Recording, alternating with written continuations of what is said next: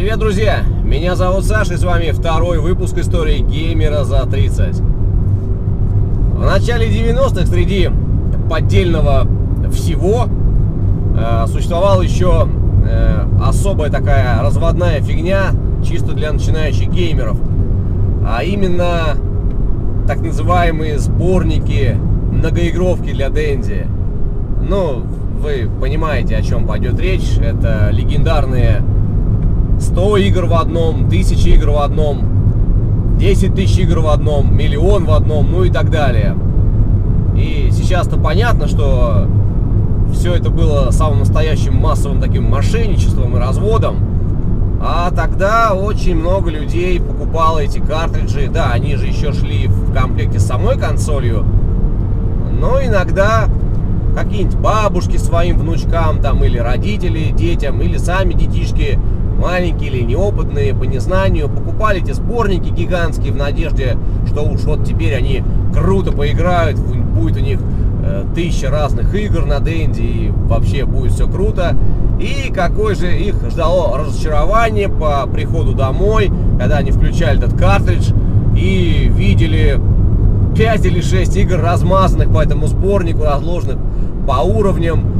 Ну и плюс э, к этим никудышным игрушкам шли еще в подарок такой джентльменский набор шел. Э, несколько игрушек для светового пистолета, которые были нафиг никому не нужны.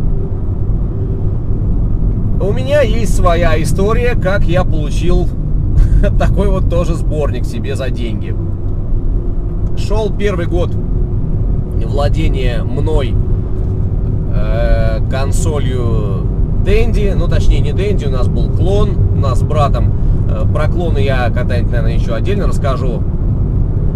Э, и тоже в комплекте с консолью был у нас картридж, что-то в районе 120 игр на, в одном. Неплохой такой, в общем, все вот эти начальные уровни игрушки там были, типа Milk Nuts, Load Runner, Binary Land, э, что там, Бабай Моряк еще, вот такого плана. И играли мы в него, значит, играли и в какой-то момент он сломался. Просто, видимо, решил сдохнуть окончательно. А родители у меня такой советской закалки. Не надо играть, надо работать на заводе. Ну, не так, конечно, но типа того.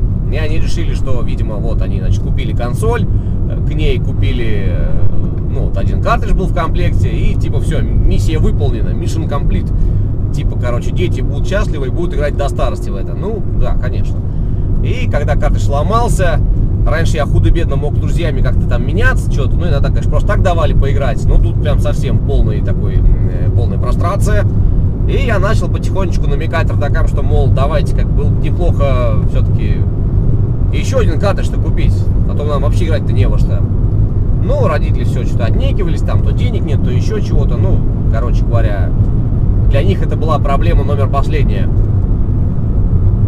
А вот однажды мы поехали э, всей семьей на Домодедовскую, там был здоровенный торговый центр, ну тогда он был универмаг, не было тогда таких, э, такого слова торговые центры. Пошли что-то покупать, видимо, для школы, ну и домой что-то, наверное, тоже, наверное, в нашем районе этого не было. И при входе, как сейчас помню, с левой стороны была такая палаточка, прилавок, где торговали как раз этими консолями, Э, аксессуарами, игрушками. И я моментально прилип к этому отделу, начал там, в общем, лазить, смотреть, выбирать там чего-то. Э, совершенно без надежды, что мне это когда-нибудь купят. Просто глазел, в общем. Там еще был телек, демонстрация какой-то игры шла. В общем, круто было. И родители меня оставили, пока я там лазил. Но я вот все, значит, разглядел кучу сборников там крутых. И не заметил, как у меня, в общем, сзади батя подошел. Он говорит, ну что, типа выбрал? А я такой, ну, ну да. Он такой, ну давай, типа возьмем. И я прям от неожиданности растерялся, потому что я не думал, что он возьмет мне что-то еще. Ну и начал уже конкретно, предметно смотреть. И надо сказать, что там были сборники очень хорошие. И два в одном, три в одном, четыре, семь в одном. В общем, хорошие игрушки там были качественные. Типа там Double Dragon, Ninja Gaiden.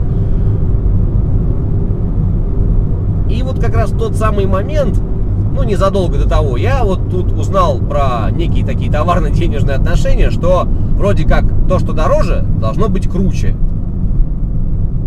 среди всего этого, значит, великолепия игрового, картриджного, которое стоило 25 рублей, э, там 20 рублей, 19 рублей, ну там были не рубли тысячи, там 19 тысяч, был сборник 3000 игр в одном.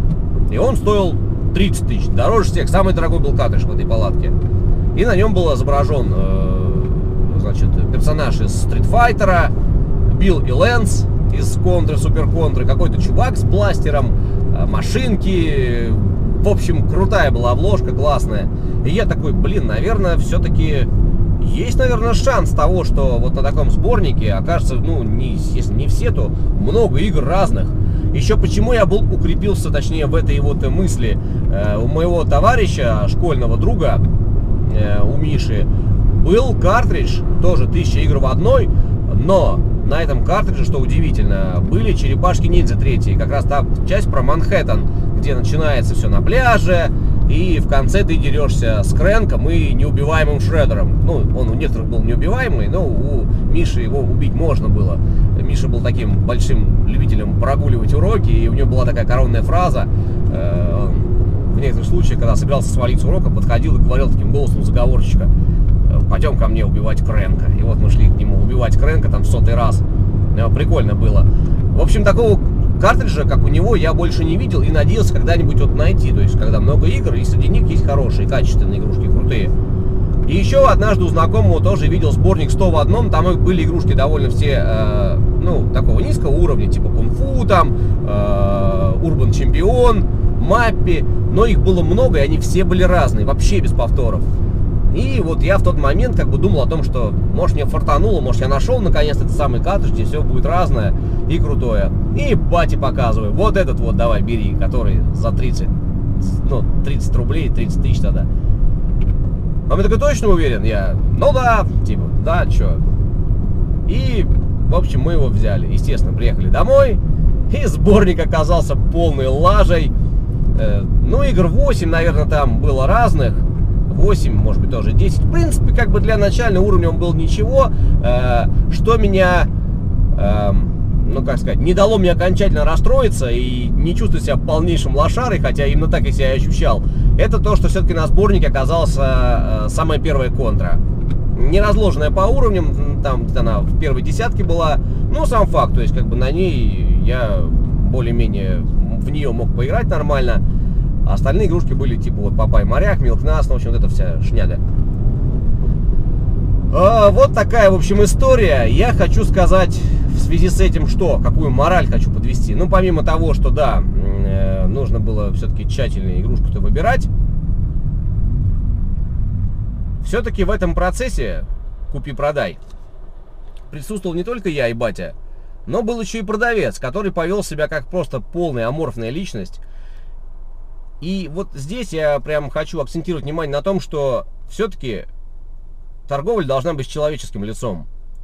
Я человек, э, отдавший торговле немало лет, ну, в совокупности лет 10, наверное, э, поработавший и за прилавком, и на управляющих должностях, могу сказать, что всегда нужно по возможности подходить э, каждому клиенту индивидуально. Потому что одно дело, когда приехал какой-нибудь, ну там, пассажир, грубо говоря, там дайте то, дайте это. А другое дело, когда ты видишь, пришел ребенок, ты видишь, что для него покупка картриджа это целое событие. И явно не покупает ему их каждый день. То есть, ну помоги, подскажи. Ты один хрен сидишь на жопе целый день. В эти игрушки или играешь, или там, ну как-то, в общем, шаришь, наверное, в этих вопросах хоть чуть-чуть.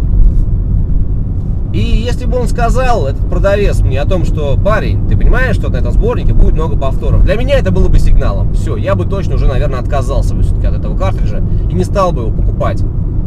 Но такого мне никто не сказал. И эта козлина, в общем, обосрала мне все детство. Но не, не так, конечно. Но сам факт, то есть этот момент, он отразился, в общем, на моем владении э, консолью дальше, в моем отношении. И пришлось дальше меняться с друзьями, просить картриджи, чтобы давали поиграть. И мне больше на Денди картриджи в дальнейшем вообще не покупали. Так что этот момент отчасти был где-то в какой-то мере судьбоносным. На этом все. Рассказывайте о своем отношении к подобным курьезным вещам. Было ли у вас что-то подобное, когда ждали от картриджа одного, одного а получали другое? Какие-то разочарования, связанные с покупками игровыми для консолей. Ну и вообще в целом вот эту всю тему, как вы вообще ее к ней относитесь. А с вами был Саша. Подписывайтесь на мой канал Gaming за 30. Всем пока!